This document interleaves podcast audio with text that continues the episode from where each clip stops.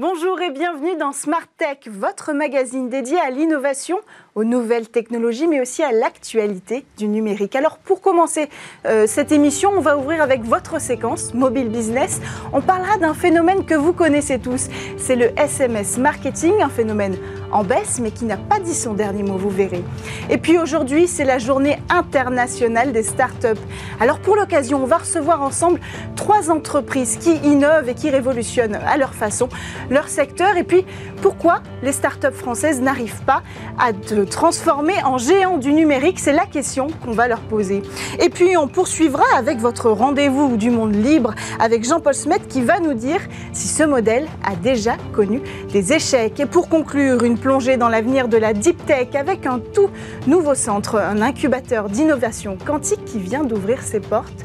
Mais tout de suite, on commence avec votre séquence Mobile Business.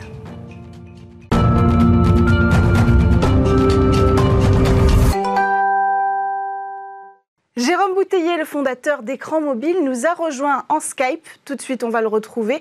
Euh, vous nous entendez, Jérôme? Oui, très bien. Bonjour Cécilia. Bonjour Jérôme. Alors, euh, vous nous parlez cette semaine d'une technologie déjà assez ancienne, c'est le SMS, euh, mais qui pourtant continue de faire ses preuves aujourd'hui. Oui, euh, le SMS est une technologie effectivement née il y a près de 30 ans, hein, au début des années 90 euh, en Finlande, hein, principalement chez Nokia, hein, vous savez, le, grand constructeur euh, finlandais, qui était, l'ambition initiale était d'aider les personnes sourdes et malentendantes à utiliser ces tout jeunes réseaux cellulaires. Mais cette technologie s'est progressivement imposée chez l'ensemble des consommateurs parce qu'elle était bien souvent moins chère et plus rapide qu'un appel vocal, mais également parce que les opérateurs ont lancé dans les années 2000 des forfaits illimités. Et entre 2005 et 2015, par exemple, le volume de, de SMS en France a été multiplié par 10 hein, pour atteindre jusqu'à 200 milliards en une seule année. Mais depuis, hein, selon l'ARCEP, le SMS recule euh, d'environ 7% par an, 15% l'année dernière, euh, en raison hein, de la concurrence de messageries plus modernes comme Messenger, iMessage ou WhatsApp. Et ce format, séduit encore aujourd'hui euh, les professionnels du marketing alors? Oui, il faut bien distinguer la baisse d'usage chez les consommateurs euh, et euh, par contre euh, une croissance effectivement hein, chez, les, professionnels. malgré un, coût hein, unitaire de quelques centimes facturés par les opérateurs, les, SMS restent très appréciés hein, par les marques en raison de leur délivrabilité. pour un premier usage marketing, le SMS publicitaire par exemple, on estime que les, taux d'ouverture dépassent les 90% en SMS alors que la moyenne est inférieure à 20% pour les, pour électroniques. Et pour un second usage comme le transactionnel, euh, le SMS bénéficie de son universalité. Euh, aujourd'hui, 100% des téléphones et des smartphones peuvent lire un SMS. Donc on peut dire finalement que les volumes euh, sont toujours en hausse pour ce SMS marketing oui, effectivement, ce marché affiche une hausse à deux chiffres hein, depuis plusieurs années et selon une étude qui sera publiée dans, quelques heures hein, par la Mobile Marketing Association France qui représente les agrégateurs SS SMS et Live2M, qui réunit les opérateurs Orange, SFR et Bouygues, les entreprises françaises ont envoyé plus de 7,7 milliards de SMS marketing en 2020, soit une hausse de 15%. Euh, dans le détail, le SMS publicitaire, qui était longtemps majoritaire, a connu une mauvaise année en raison des deux confinements, avec une baisse de 0,3% des volumes et à peine 45% hein, de, ce marché. Euh, à l'inverse, le SMS transactionnel, que l'on reçoit par exemple pour valider un, paiement 3D Secure, affiche cette année une croissance explosive hein, de 30 32% et il représente désormais plus de 55% des SMS marketing envoyés en France. Mais alors, est-ce que ce format il est menacé aujourd'hui par les applications? Je pense par exemple aux notifications. Alors effectivement, il y, a, plusieurs menaces. Hein. La première, ce serait par exemple l'abandon de 3D euh, Secure avec validation par SMS. Euh, la directive européenne sur les paiements électroniques, la DSP2, juge par exemple que cette, authentification n'est pas jugée forte euh, si l'on achète que l'on paye et qu'on valide depuis un, seul et même téléphone mobile. Et eux, ils prônent l'usage de la validation biométrique au sein des applications bancaires au détriment donc du, du, SMS. Il y a aussi la concurrence, on le disait, des messageries OTT comme WhatsApp, Messenger et iMessage, qui sont donc à l'origine du déclin du SMS sur le marché interpersonnel et qui cherchent désormais à attirer les marques avec des solutions comme euh, WhatsApp Business ou euh, Apple Business Chat.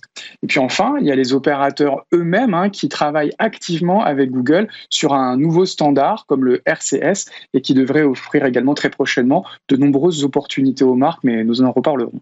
Donc on peut dire que 2020, c'est le début de la fin pour le SMS alors difficile à dire, hein. personne n'aurait parié il y a 25 ans sur le succès euh, grand public de cette messagerie historiquement destinée aux sourds et aux malentendants. Personne n'aurait non plus imaginé que les marques allaient se satisfaire hein, d'un environnement de seulement 160 euh, caractères et sans le moindre élément visuel.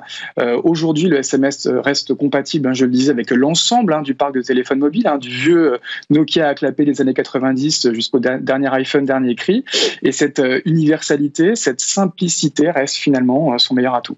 Alors on va passer maintenant, Jérôme Bouteiller, à l'actualité avec Apple qui a passé une très mauvaise semaine, on peut le dire, euh, et pour commencer un retard conséquent pour ses smart glass.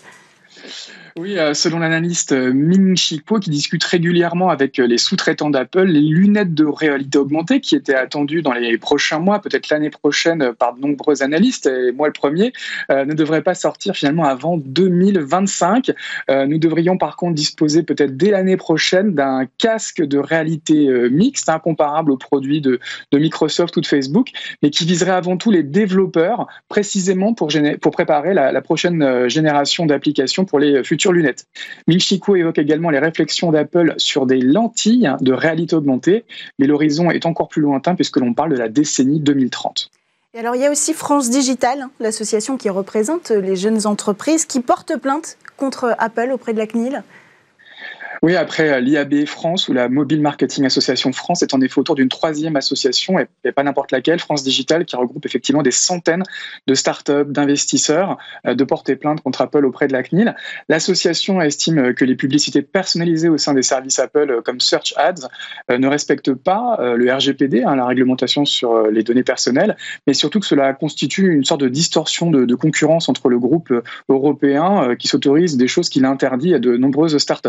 Alors, Apple dément ces accusations, mais cela pourrait en tout cas euh, préparer le terrain à une action de plus grande ampleur euh, de la part de la euh, puissante Commission européenne.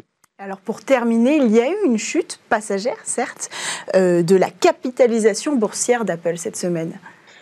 Effectivement, après les déboires techniques et juridiques, on termine avec les déboires financiers d'Apple, qui a quand même perdu ces dernières semaines plus de 10% de sa capitalisation boursière hein, depuis janvier, et qui renoue avec euh, le seuil des 2000 milliards après avoir dépassé les 2200 milliards de dollars. Alors cela reste plus hein, que les 1700 milliards de Microsoft ou les 1500 milliards d'Amazon, mais ce sont quand même plus de 200 milliards de dollars qui se sont euh, évaporés en, quelques semaines, preuve peut-être que la bulle technologique commence très légèrement à se dégonfler.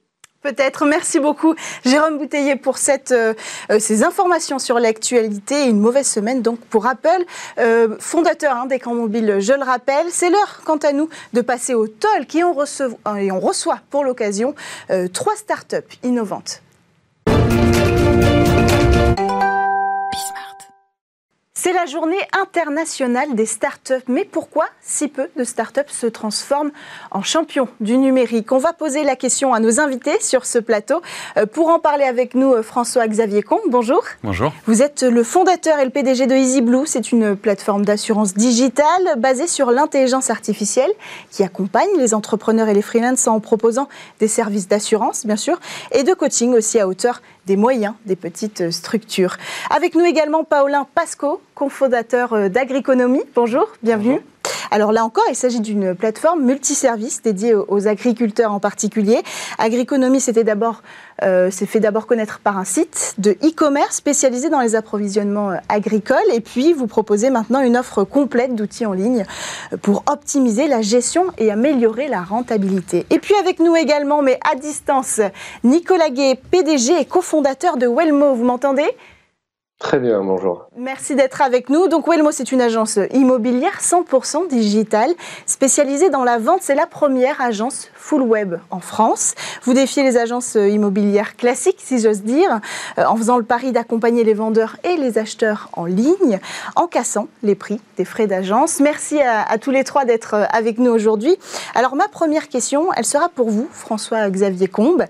Euh, vous estimez, il me semble, que les grands acteurs de l'assurance n'accompagnent pas suffisamment euh, les petites structures, les entrepreneurs en période de crise. Alors, euh, moi, je vais vous demander, au-delà de l'assurance, est-ce que finalement les entrepreneurs sont bien accompagnés tout court?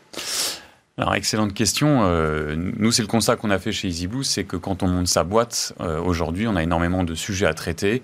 Il faut traiter de la compta, de la fiscalité, du mm. droit, évidemment des assurances. Et non, au sens large, aujourd'hui, euh, il y a beaucoup de trous dans la raquette pour bien accompagner les entrepreneurs. Néanmoins, on voit émerger ce que nous, on aime bien appeler l'entrepreneur augmenté qui est en fait, on est en train de rentrer dans cette ère où finalement, à l'image hmm. de, technologies robotiques qui sont mises à disposition euh, de l'ouvrier, du, du soldat, et eh ben nous, on pense que l'entrepreneur qui a 10 milliards de trucs à faire, il n'y a pas de raison qu'il ne soit pas augmenté grâce à ce que nous, on est en train de développer, c'est-à-dire de l'innovation de la technologie avec la banque, avec l'assurance chez EasyBlue évidemment, et tous ces services deviennent accessibles à des prix vraiment, là, il y, a, un aspect de démocratisation. Il n'y a pas de raison que le petit entrepreneur euh, soit mal accompagné et, tous ces outils vont lui permettre de se focuser sur ce qu'il doit faire, mm. c'est-à-dire son talent, se déployer, déployer son business. Et, là, je pense que c'est très enthousiasmant de se dire qu'on rentre dans cette ère de, l'entrepreneur augmenté. Et de votre côté, euh, Paulien, parce que vous aviez cet accompagnement pour passer de... Vous aviez déjà créé une plateforme de e-commerce, mais pour passer du e-commerce à ce que vous proposez aujourd'hui, il fallait quand même prendre une nouvelle envergure. Euh, oui, vous avez l'accompagnement je, je, vais reprendre ce que tu dis, hein, je suis totalement d'accord. Je pense qu'en France, on a aussi la chance d'avoir un écosystème qui se construit qui accompagne de plus en plus mm. euh, les entrepreneurs et les entreprises. Mm. On a de très belles écoles qui nous forment des talents que nous pouvons recruter. Donc on est quand même en France assez chanceux. On a un écosystème qui grossit aussi sur, le, sur les investissements dans les startups, des corporates qui s'y mettent, des fonds d'investissement qui se développent. Donc on est quand même en France assez chanceux, mais il y a encore beaucoup de choses à faire, évidemment. Alors, euh, je vais poser la question à Nicolas Gay et puis vous répondrez chacun votre tour. Quand, on, quand vous avez créé tous les trois votre entreprise, l'objectif c'était quoi? Devenir une grande entreprise? Est-ce que euh, vous pouvez répondre en premier, euh, Nicolas Gay euh, L'objectif de licorne, de géant français, tout ça c'est déjà dans votre tête quand vous créez Wellmo? Pas du tout. à la base, c'était vraiment de répondre à un besoin. Donc, Wellmo est une agence immobilière en ligne. Et aujourd'hui, quand vous êtes propriétaire, vous n'avez que deux solutions pour vendre soit entre particuliers, soit par une agence immobilière, mais dont le service n'avait pas réellement évolué et avait mauvaise presse. Donc c'était vraiment d'apporter une solution alternative et après de fil en aiguille euh, et en fonction euh, de la réponse de, de nos clients, que, des consommateurs, qu'ils soient vendeurs et acheteurs, on s'est aperçu qu'il y avait réellement un, un, besoin. Et de là, en fait, euh, intervient aussi l'ambition, l'ambition déjà des cofondateurs. Est-ce qu'on a les épaules assez solides? Est-ce que notre service va rencontrer un marché? On, a un gros travail, c'est ce que l'un des intervenants disait également, euh, de démocratisation, d'évangélisation, d'éducation de notre marché, euh, de communiquer sur notre offre. Et une fois qu'on a trouvé ce qu'on appelle un peu notre product market fit, on se dit bon ben ok, on peut aller plus loin. Et là, l'ambition de vouloir euh, être leader, que ce soit français, mais même européen ou international, commence à émerger. J'ai l'impression qu'on a tendance quand même un petit peu plus à se freiner quand on commence à créer son entreprise. C'est-à-dire d'abord on va voir si ça marche, si on répond aux besoins, et ensuite on pourra se projeter dans un plus grand marché. Est-ce que euh, ça veut dire qu'en France il manque euh, peut-être une démarche politique, en tout cas un accompagnement ou alors euh, une fédération pour porter les entreprises vers l'étape supérieure? Je dirais que en France, on se focus on se focalise, excusez-moi pour cet anglicisme, mmh. très souvent sur le marché français. Mmh. Alors que des entreprises euh, américaines, des entreprises euh, israéliennes, parce que c'est un pôle start-up très fort, mmh. pensent tout de suite international. Mais encore une fois, ça change. Avec euh, l'Europe, avec les, moyens de transport, on voit que les entreprises essayent de se développer beaucoup plus rapidement à l'international. Mais en France, voilà, on parle français, on a des règles françaises, les règles sont différentes et un peu plus compliqué parfois à l'étranger. Hmm. Donc c'est pas si simple. Mais oui, on pense en premier lieu français alors qu'on doit penser international pour nos entreprises. Et si j'aimerais rebondir sur votre première question, pourquoi on a créé nos boîtes? Est-ce que l'objectif était de, de, devenir un champion, une licorne, etc. D'ailleurs, il faudrait qu'on définisse ce qu'est un champion, on en parlait juste avant. Mhm. Mais je pense que majorité des entrepreneurs se posent la question, OK, j'ai un marché devant moi qui est compliqué, comment est-ce que je le rends plus simple? J'ai un marché qui est injuste, comment est-ce que je le rends plus juste? Et, c'est un peu ça qui nous tient, nous les entrepreneurs, c'est de résoudre un problème. Euh, et donc voilà, c'est pas uniquement l'objectif financier de taille mhm. qui nous tient, sinon on lâche très vite. Parce que la vie d'entrepreneur, c'est des montagnes russes. Donc, euh, donc en fait, il y a un problème de philosophie presque entre ah euh, la start-up et la grande entreprise. C'est ça qui vous différencie aujourd'hui. Et peut-être que c'est ça qui fait qu'on n'arrive pas à passer de l'un à l'autre. Alors, pour abonder dans ce sens-là, je pense que c'est fondamental. Et c'est aussi ce qui, ce qui, va émerger dans, dans le monde qu'on connaît maintenant, c'est la mission. C'est mm. moi pourquoi j'ai fait EasyBlue parce que je voyais plein d'entrepreneurs qui galéraient, qui comprenaient rien aux assurances, qui comprenaient pas qui, que des voitures puissent rouler toutes seules et qu'on puisse pas prendre son contrat d'assurance pro sur son téléphone. Et quand j'ai vu ça, en fait, je dis ok, moi ma mission, c'est de rendre le chemin, l'aventure entrepreneuriale plus sûr, plus sécurisé, parce que finalement l'assurance, c'est ça. On est animé par une mission et tous les gens qui viennent avec nous aujourd'hui dans le monde des startups, ils veulent ça, ils veulent du sens on, peut donner du sang en visant de nouveaux marchés, en visant l'Europe. Il y a, aucune, c'est pas du tout incompatible, mais je pense que le point de départ, puisque c'était votre question, qu'est-ce qui vous a animé au départ? C'est la mission. Et après, on a la chance de manier des technologies qui n'ont pas de frontières. Mm. Le langage informatique, il est universel. Et c'est ça qui est, génial, c'est que nos technos, elles peuvent s'exporter partout, là où effectivement on a des clients, des utilisateurs qui ont besoin de nous. Alors Donc il n'y a pas de limite. On peut parler techno justement.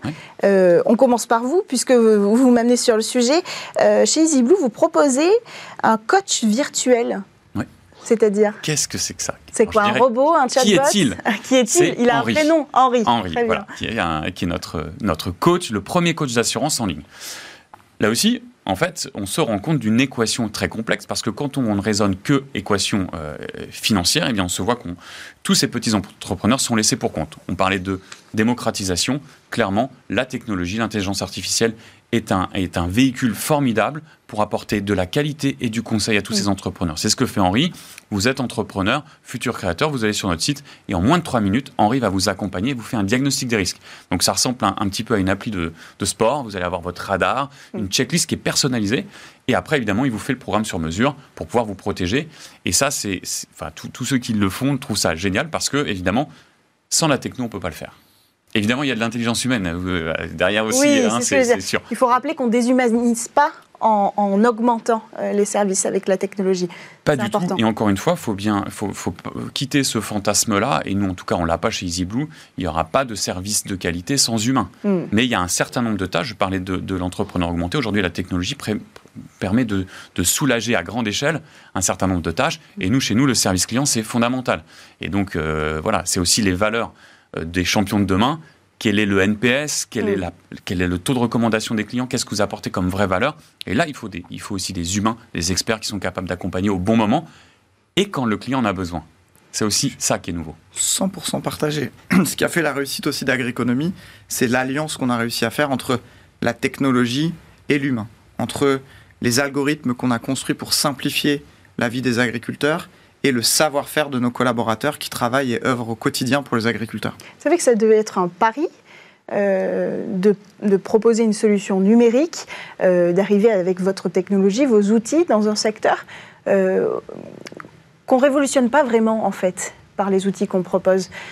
L'agriculture, c'est un, secteur, un secteur où il y a tout à faire encore d'un point de vue technologique. L'agriculteur a toujours su répondre aux, aux enjeux de l'humanité, et on le voit depuis premier jour de l'humanité. Donc là, aujourd'hui, on a une transition digitale qui est mm. nécessaire pour améliorer la performance économique, la performance environnementale des entreprises. Et il y a une idée reçue qu'il faut qu'on se retire de nos têtes. Les agriculteurs sont connectés. Bien sûr. Les agriculteurs vont en ligne, les, les agriculteurs utilisent des nouvelles technologies et en ont besoin. Donc oui, on révolutionne pas un milieu, mais on va aider une mm. transition qui est nécessaire dans le secteur agricole en permettant à nos agriculteurs d'acheter beaucoup plus facilement tout ce dont ils ont besoin, en leur apportant une transparence de marché qui leur permette d'économiser de l'argent et d'économiser du temps, qui est crucial dans une exploitation agricole. Alors on parlait d'intelligence artificielle, Nicolas Gay. Euh, vous avez intégré vous-même euh, chez Wellmo euh, une formule, vous avez introduit l'intelligence artificielle dans votre solution. Est-ce que vous pouvez nous, en dire deux mots? Parce que c'est un exemple aussi, le full web. On parlait de gommer les limites sur les marchés. Quand on parle de full web, la question se, se pose plus du tout. Est-ce que vous pouvez nous, nous parler de ça? Bah, c'est vrai, d'autant plus dans notre secteur d'activité, c'est un projet de vie, un achat ou une vente. Euh, et euh, comme vous l'avez euh, bien dit, il ne faut pas faire l'amalgame entre digitalisation et déshumanisation. Au contraire, chez nous, on a créé un algorithme qui permet, par exemple, à un propriétaire qui souhaiterait vendre son bien de connaître le nombre d'acheteurs potentiels pour son bien immobilier en quelques clics en répondant à quelques critères et tout ça en ligne. il est possible aussi de pré-réserver un rendez-vous avec l'un de nos agents en fonction de, des disponibilités et du projet avec le bon agent. Je veux dire par là que la digitalisation du processus de vente, il y a plusieurs étapes dans le processus de vente, euh, on a une proposition de valeur qui s'adresse autant aux vendeurs, aux acheteurs qu'aux agents immobiliers aussi, puisqu'on parle beaucoup de réorganisation au travail. Et aujourd'hui, avec notre modèle, on permet à nos agents immobiliers de vendre partout en France sans se déplacer. Alors ça peut paraître un petit peu paradoxal pour un agent immobilier de vendre de chez soi. Euh, Qu'est-ce qu'il fait? Ben, Il fait beaucoup de choses, mais il est aidé, euh, il est grandement aidé grâce à, à l'automatisation de tâches chronophages à faible valeur ajoutée, euh, à la digitalisation, et ça lui permet d'apporter au contraire plus de conseils, d'humaniser davantage le conseil, et la digitalisation, une fois de plus, ça permet d'apporter un service beaucoup plus qualitatif et donc en parallèle aussi de faire des économies et donc de proposer un prix en dessous de ce qui se pratique euh, habituellement. Vous pensez que des solutions comme la vôtre peuvent cohabiter encore avec des, agences physiques, des agences plus classiques, ou est-ce qu'à un moment donné, il faudra choisir entre créer une entreprise digitale euh, qui propose un service complètement euh, virtualisé, puisque c'est ce que vous faites, euh, ou est-ce qu'on pourra cohabiter toujours avec des services euh, dans la vraie vie et des services sur le web? Alors il y a de la place pour, pour tout le monde. Le marché est quand même assez colossal. Maintenant, c'est vrai qu'aujourd'hui... les prix quand même, donc vous allez remettre aussi en question ce marché-là. Ah, totalement, totalement. Mais comme je le disais, alors on n'est pas sur un marché ce qu'on appelle winner takes all. Euh, l'achat et la vente d'un bien, ça intervient, on va dire, tous les 10 ans en moyenne en France. Sur Paris, ce sera à peu près tous les 5 ans. Donc on n'est pas sur, euh, euh, sur un marché, voilà, comme je disais, winner takes all. Après, on, comment dire, on, propose une offre vraiment nouvelle, une nouvelle expérience client qui est réussie parce qu'aujourd'hui, on a 50% de nos ventes qui sont issues de la recommandation. Donc ça veut dire qu'il y a une satisfaction euh, de l'offre. Et puis, euh, comme on est une agence immobilière en ligne, forcément, on fait attention à notre e-réputation. Euh, maintenant, oui, ce qui est certain, c'est qu'on va gagner des parts de marché, que ce soit d'un point de vue national, mais même européen ou international, et que l'agence immobilière de quartier aujourd'hui, qui ne prend pas le virage de la digitalisation, fonce droit dans le mur à moyen terme. C'est une évidence. Maintenant, il y a de la cohabitation. on est, on est concurrent, mais, euh, comment dire, je pense qu'en apportant cette solution nouvelle, euh, ça nous permet aussi de, euh, de remettre en question, de les remettre en question, de repenser leur, leur modèle, repenser leur process, apporter une nouvelle expérience. Et une fois de plus, pourquoi on a décidé de créer Wellmo, c'est qu'aujourd'hui, vous avez quand même trois vendeurs sur quatre qui tentent de vendre sans intermédiaire, par, par, pas par plaisir, mais par défaut, pour éviter mm. des commissions d'agence trop élevées un service qui n'a pas évolué et là intervient la nouvelle technologie, la digitalisation, l'intelligence artificielle et la transparence. Et là, la transparence, euh, elle était, euh, il y avait un grand manque de transparence pour des raisons humaines, mais aussi pour des raisons euh, technologiques. Hmm. Alors, vous parliez de révolutionner le secteur. En fait, c'est ce que vous avez tous les trois voulu faire. vous, en accompagnant la transition digitale, vous, euh, en bousculant un petit peu le secteur de l'assurance pour euh, créer un accompagnement qui pour vous n'existait pas. Ou Elmo, on l'a dit, euh, répondre à un besoin et à un problème de tarifs inaccessibles. Donc en fait, l'ambition d'une start-up, quand on la crée en France, elle est très poétique, j'ai envie de dire. C'est-à-dire que d'abord, on veut répondre à une mission, on veut répondre à un besoin plutôt qu'à un marché global, et puis surtout, on a envie de, oui, de révolutionner le secteur en fait. sans mission, on ne peut pas créer. Si vous voulez créer, il faut que vous puissiez euh, embarquer avec vous des talents. Et hmm. ces talents-là, ils viennent pour une mission. Donc sans mission, pour moi, c'est impossible de créer une entreprise. Hmm. Si en France, on doit changer quelque chose, je pense, c'est avoir peut-être plus de financement pour nos entreprises, avoir des entrepreneurs qui pensent plus gros dès le départ, parce que on finit par se faire manger par euh, par des grands groupes euh, américains. C'est la question, on va en parler mmh, euh, aujourd'hui. chinois. Euh, il faut qu'en France et en Europe plus largement, parce qu'on n'y arrivera pas seul, mmh. c'est pour moi une question européenne, comment est-ce mmh. qu'on arrive à transformer des champions locaux européens en champions internationaux?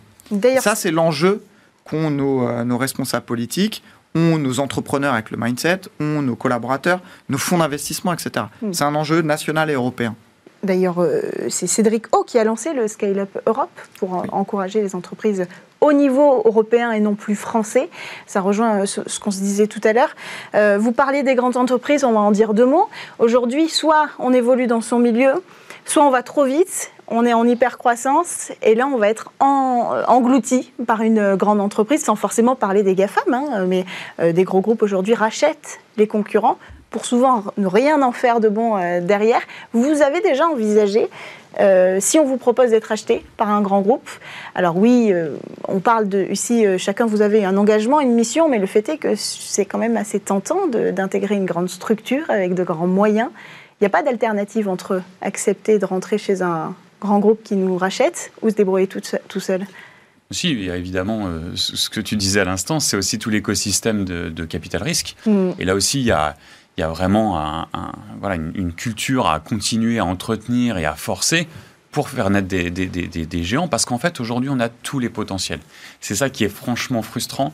On a, des, on, a les grandes écoles, on a les talents, on a cette jeunesse française qui a une envie de s'engager, qui veut du sens à sa vie mm. et qui est prête à, à, du coup, à révolutionner des pans entiers de notre économie.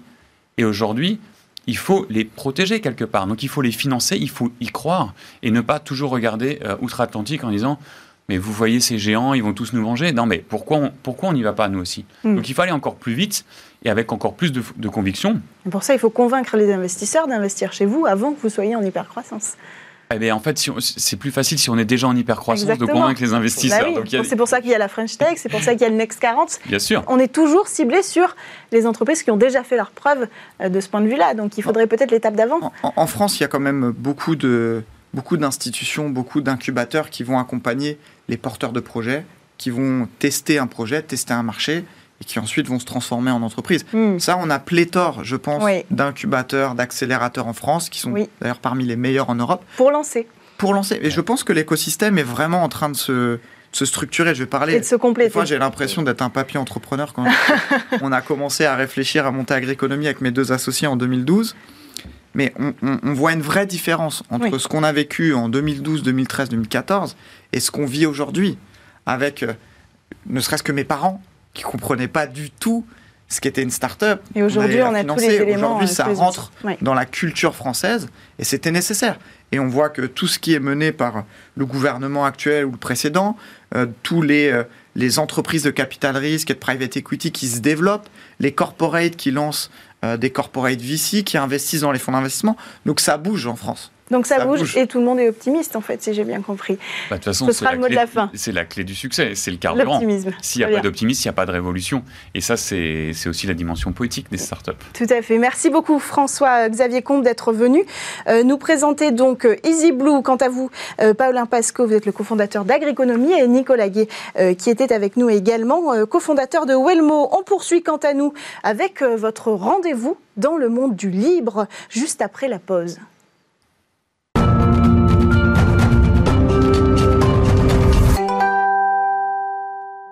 Nous sommes de retour dans Smart Tech et Jean-Paul Smets, le PDG de Rapid Space, est avec nous, mais également président du fonds de dotation euh, du Libre. Bonjour. Bonjour. Bienvenue sur le plateau. Alors, euh, on va parler du monde du libre. Est-ce que, euh, ce sera ma première question, le logiciel du libre a échoué? Et si oui, dans quelle mesure et dans quel domaine? En fait, le logiciel libre n'a échoué dans aucun domaine, mais dans certains domaines, il est pas encore adopté, comme par exemple dans l'automatique industrielle ou dans les applications métiers pour petites entreprises. Pourtant, il y a plein de produits intéressants, euh, comme par exemple euh, le logiciel ProViewer, qui est utilisé pour contrôler la production euh, d'acier dans les aciéries de SSAB en Suède. Mhm. SSAB, c'est 17 milliards d'euros annuels de chiffre d'affaires. Mais c'est largement inconnu. Et alors, est-ce que l'automatique industriel, ça existe Qu'est-ce que c'est précisément surtout En fait, c'est une branche de l'informatique qui sert à faire les distributeurs de boissons dans les gares, à automatiser les chaînes de production euh, de Peugeot ou de Renault euh, pour euh, que ça, avance tout seul, ou à contrôler les moteurs de sous-marins nucléaires. Et en fait, un exemple d'automatique industrielle, c'est par exemple un trieur qu'on va bientôt voir, qui en fait permet de, là on voit, de faire sortir les pièces roses et de laisser passer les pièces blanches ah avec une caméra qui voit la couleur et qui souffle très fort pour que la pièce rose parte. Et tout ça, ça a été fait avec du logiciel libre, du matériel libre euh, européen. Donc en fait, tout existe pour faire son automatique industrielle de son garage jusqu'à son aciérie. Euh, il existe euh, même des logiciels libres aujourd'hui d'automatique industrielle hyper avancés, comme ce Bérémise du français Édouard Tisserand. Bérémise, en fait, ça se programme avec un langage graphique qui s'appelle Graph7 ou Ladder. Ça respecte absolument tous les standards, même le IEC 6113-3, qui est le Graal de l'automaticien industriel. Et euh, Bérémise est déployé euh, par la société Smarte en Slovénie dans des paquebots ou dans des hôtels. Alors, vous êtes euh, venu en, en m'annonçant que vous allez me parler d'échecs, mais là, je trouve que ça ressemble plutôt à des succès. C'est des succès techniques que personne ne connaît, avec une faible adoption. Et en fait, ce qui se passe, c'est que dans le domaine de l'automatique industrielle, on a des géants que sont euh, Siemens, Schneider, Omron, Rockwell, Mitsubishi. Et on a une culture, en fait, chez les automaticiens. Ils commencent avec une marque, ils restent toute leur vie avec la même marque. Euh, quand ils se trimballent avec leur PC, ils ont cinq machines virtuelles, avec une machine virtuelle pour chaque modèle de leur marque préférée. Tout est incompatible. Ça fait penser à l'informatique mm. des années 70 avec Goupil, Tandy, Casio, Sharp. Euh, c'est un truc absolument euh, abominable. 15 ans après les premiers logiciels libres, on est toujours dans cette situation parce que les automaticiens industriels ont en plus une culture du secret. Ils refusent de partager quoi que ce soit entre eux. Le seul espoir vient de Chine. Le gouvernement chinois a demandé de supprimer tout ce qui vient d'Occident. et donc les usines chinoises sont en train de supprimer Schneider et Siemens pour le remplacer par Bérémise, logiciel libre français. Alors moi personnellement, j'ai jamais encore vu euh, ni médecin euh, ni hôtel qui utilise qui utiliserait un logiciel libre pour gérer euh, l'activité. Alors est-ce que ça existe? Ce genre de logiciel libre pour ce genre de secteur? Il y en a ou il y en a eu. Par exemple, Open Dental, 10 000 cabinets euh, de dentistes aux États-Unis. C'est un logiciel libre. En France, le docteur Roland, Roland Sévin avait créé à peu près à la même époque le logiciel Medintux, ou encore le docteur Eric Maker avait créé euh, un logiciel libre qui s'appelle FreeMedForm, toujours pour des cabinets médicaux. On a même des logiciels de gestion de cabinets d'avocats comme ArcCase. Bon, alors une fois de plus, ça ressemble là aussi, dans un secteur qu'on ne connaissait pas, à des succès. Oui, mais la mode a changé. Et aujourd'hui, ce qui est à la mode pour les petites entreprises, c'est le SaaS, le Software as a Service, qui promet de faire absolument tout, les sauvegardes, de gérer le métier. Euh, parfois, c'est quelques euros, quelques dizaines d'euros, ou c'est gratuit. Il suffit d'un navigateur web. Mm. On installe, ça fonctionne. Et face à ça, l'idée d'installer un logiciel libre sous Mac, Windows ou Linux, ça a l'air trop compliqué par rapport à ne réinstaller du tout. Si on ajoute le fait que les fonds de capital risque derrière les éditeurs de SaaS poussent le plus souvent à la gratuité, c'est impossible à concurrencer face à des petites entreprises qui ne voient pas forcément que le SaaS récupère également leurs données, en fait peut-être des choses à la limite de la légalité, et le SaaS a également peut-être comme problème parfois de faire de la rétention de données mm. pour faire payer très cher ce qui était initialement gratuit. Donc ça semble un peu sans espoir face, euh, face à ces concurrents-là. Alors, je croyais que par exemple dans la vidéo ou la musique ou la 3D c'était sans espoir il y a 10 ans. Aujourd'hui on a Blender, on a LLMC, on a des logiciels libres magnifiques de création euh, multimédia. Peut-être ça sera la même chose. Dans les ERP, il y a 20 ans, on me disait que ça n'arriverait jamais quelque chose qui remplace SAP. Donc je pense simplement que les deux domaines que sont les applications pour petites entreprises ou l'automatique industrielle sont deux domaines d'avenir et de conquête pour le logiciel libre dans l'avenir, dès que les automaticiens et les petites entreprises se rendront compte de leurs avantages. Merci beaucoup Jean-Paul Smith d'être venu donc nous présenter ces demi-échecs, hein. euh, ces, petites lacunes dans le, euh, monde du libre, euh, PDG de Rapid Space, je le rappelle. quant à nous, eh bien, on va tout de suite plonger dans le monde de la deep tech avec un nouvel incubateur quantique.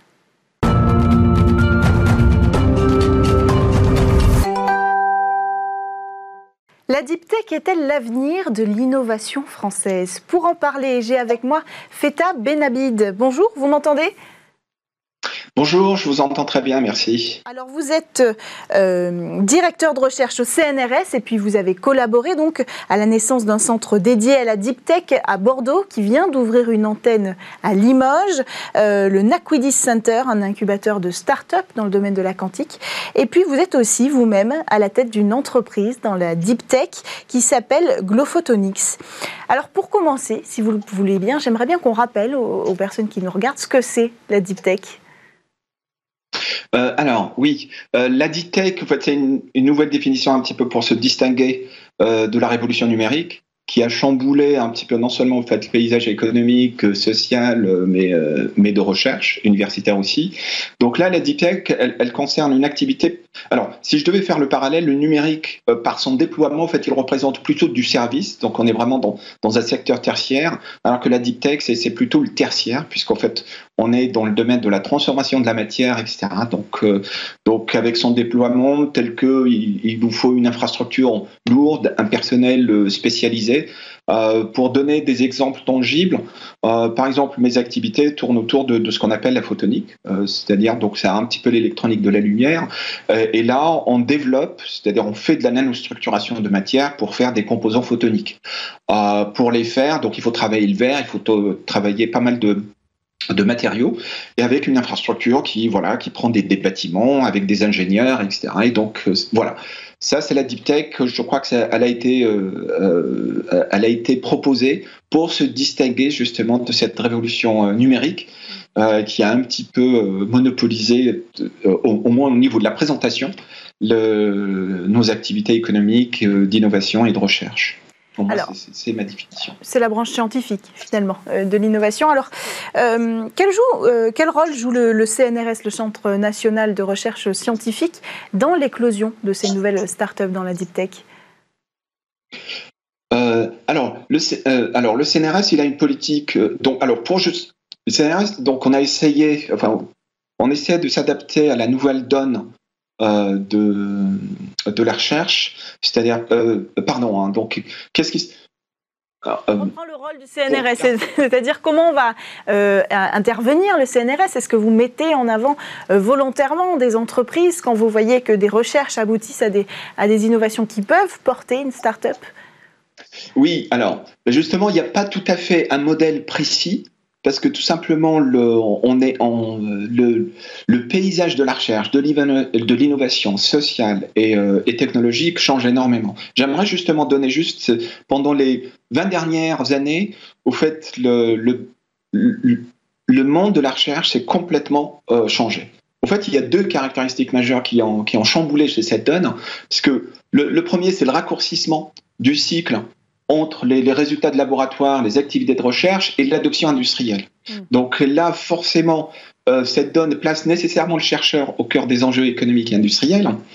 Inversement, les entreprises sont de plus en plus dépendantes des innovations pour leur pérennisation, tout simplement par la nature souvent disruptive et, euh, euh, et, de rupture des innovations. Donc, et ça, c'est récent. Il faut, parce que souvent, ce cycle-là, il n'y a pas très longtemps, c'est-à-dire il y a 30, 40 ans, on, on part de décennies entre justement les, euh, les, activités de recherche et l'industrialisation.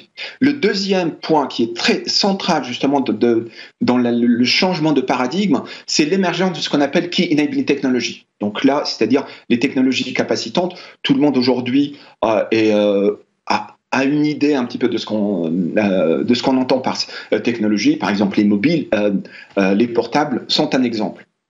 Et donc ça, ça tout simplement pour être efficace, c'est-à-dire pour un chercheur, pour être efficace et, tirer profit de cette qualité inédite, hein, de, de, de, des technologies qui, qui sortent des, des laboratoires, euh, elle exige un nouveau modèle de recherche.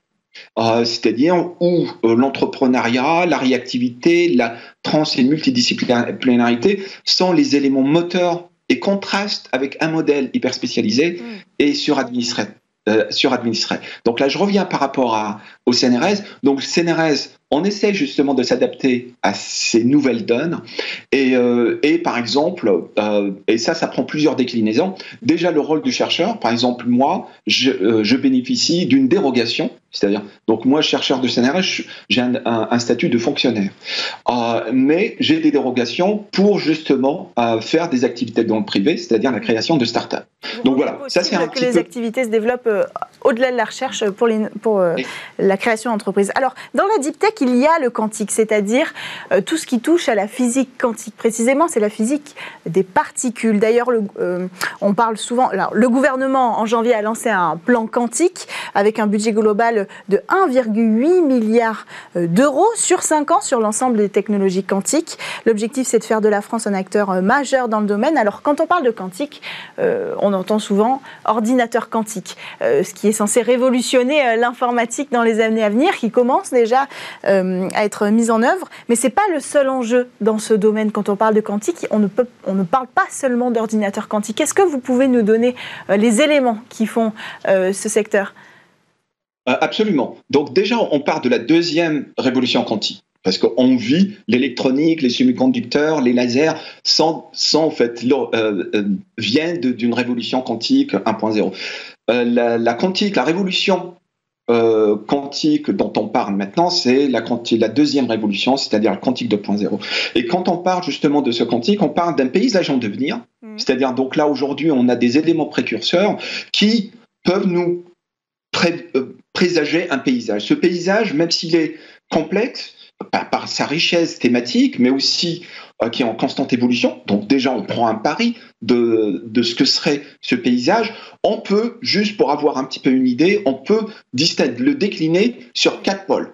Euh, le premier, c'est l'ordinateur quantique, euh, qui, qui, fait rêver par tout simplement la, le son qu'il dégage. Euh, les, le deuxième, c'est la télécommunication. Mhm. Le troisième, c'est les métrologies et capteurs, c'est-à-dire la technologie, le, le, deep tech du quantique. Ça, c'est le troisième pôle. Et enfin, l'algorithmique et la simulation. Et c'est ces paysages-là, c'est ces pôles-là qui vont travailler, c'est-à-dire qui vont forcément être en synergie, qui vont dégager ce paysage qui, qui sera, si jamais il advient, euh, qui va tout simplement euh, transformer de façon profonde et considérable euh, nos sociétés. Alors c'est difficile pour les investisseurs de se projeter dans, dans les perspectives du quantique, des technologies quantiques aujourd'hui. Est-ce qu'ils sont frileux? Parce que c'est compliqué hein, de concrètement se rendre compte de l'atout que ça va apporter à une technologie. Ouais, c'est vrai, c'est vrai. C'est-à-dire, ça, dépend, c'est vraiment culturel. Hein. C'est-à-dire, les investisseurs de la Silicon Valley, de la Californie, ils sont beaucoup, beaucoup preneurs de risques. Euh, et, ça, c'est très étonnant. Euh, d'ailleurs, justement, il y, a, des milliards qui ont été investis par le privé, par les investisseurs, euh, dans l'Alcanti, en Californie, pendant les 5 à 10 dernières années. Il y a déjà un gros investissement qui est fait. françaises, on va essayer de se focaliser un tout petit peu en France. On n'a pas beaucoup de temps. D'accord. Donc, alors pour les startups françaises, donc euh, il y a, euh, on commence à avoir une, prise de conscience par rapport aux enjeux que ça porte euh, le quantique 2.0 et la nécessité de se positionner. D'autant plus que qu'en France, on a une tradition d'excellence dans le quantique. Donc, il y a des initiatives. Donc, il y a le plan quantique qui est une magnifique par par l'ampleur du, du, budget, mais aussi donc il y a au niveau de la région, par exemple la Nouvelle-Aquitaine, il y a il y a une prise de conscience des tutelles euh, et c'est elle qui va être un petit peu le levier pour justement faire intéresser euh, les, investisseurs dans, un cas plus large. Merci beaucoup euh, Feta Benabi d'être venu, euh, euh, d'être venu à distance pour nous parler de la deep tech et du quantique. Vous êtes directeur de recherche au CNRS, je le rappelle, mais également à la tête d'une entreprise dans la deep tech. C'est la fin de cette émission. J'espère que vous aurez apprécié, comme moi, toutes ces informations sur la tech, sur l'actualité du numérique, mais aussi sur les startups, puisque c'était aujourd'hui la journée internationale des startups. Justement, vous allez retrouver tout de suite dans le lab avec euh, des startups et des entreprises qui innovent dans le secteur du numérique. Quant à moi, je vous retrouve euh, demain dans le mais aussi demain, encore une fois, pour cette émission euh, Smart Tech sur Bismart.